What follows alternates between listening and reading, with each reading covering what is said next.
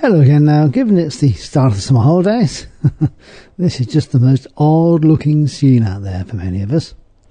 Demands for appointments are rocketing in GP surgeries, the levels of activity within the practice are, well, just phew. Poor receptionists are under some strain at the moment, no doubt reflected across all the associated health services, so dial-in services. Took me an hour and 18 minutes to get through to uh, 111 the other day. I was 30th in the queue down to first in the queue. Now, we do not have a back entrance into this service, by the way, GPs don't, although we can, of course, email them with specific queries or vaccination items re patients. We are all in this together, and it's hard, really hard going at the moment. GP appointments, routinely now face to face, remain challenging as you try to catch up with uh, all this stuff that's backed up.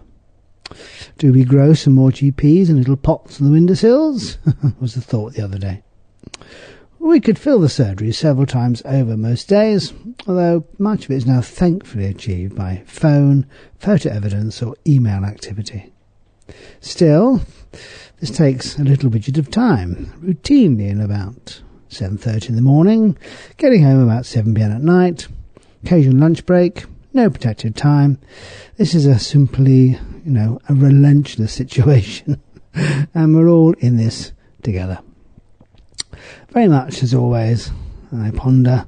You have a toothache, you ring the dentist for an appointment. Do you care if a thousand other people on the line have a toothache too?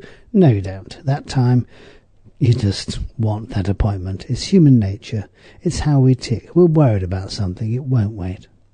So please, let's just try to be at, uh, at least civil in our dealings with that first point of contact to the GP surgery, meds, or 111.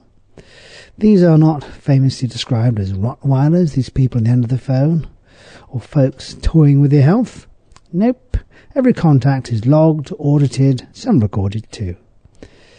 Every tap of that receptionist's keyboard, timed, available for audit, each leaving a little breadcrumb trail, a bit like the thread given to him by his girlfriend Ariadne and used by Theseus to navigate his way back to safety after slaying the Minotaur through the labyrinth. The half beast, half man thing, straight out of Noddy Does Greek mythology. Don't think I would dare call a receptionist anything like this, though. Not at the moment, anyway. Lots of hot children still pouring forth. Lots of COVID infections, thus, too, once more. But mainly a younger age group. Unvaccinated age groups. And most are fine. A cold, cough, high fever, several days of misery, but recovering okay. Some adults in their 20s plus, not quite so lucky, with some more severe symptoms, and once more that barking cough. That takes me back to early spring last year we can just hear the characteristic COVID cough in so many of these interactions in the last week or two. My youngest child lives far away in South Korea. Even on the beach, even in the sea, he has to wear a mask. Yes, even in the sea, lest he be arrested on the spot. Everybody is so on it the COVID over there. I do wonder sometimes how short term our collective memories are. There are lots of island residents still cocooned in their homes, still fearful of picking up this virus, despite the jabs. Please, let's just at least assist others by considering your personal space, your personal use of a mask, as appropriate in the right circumstances.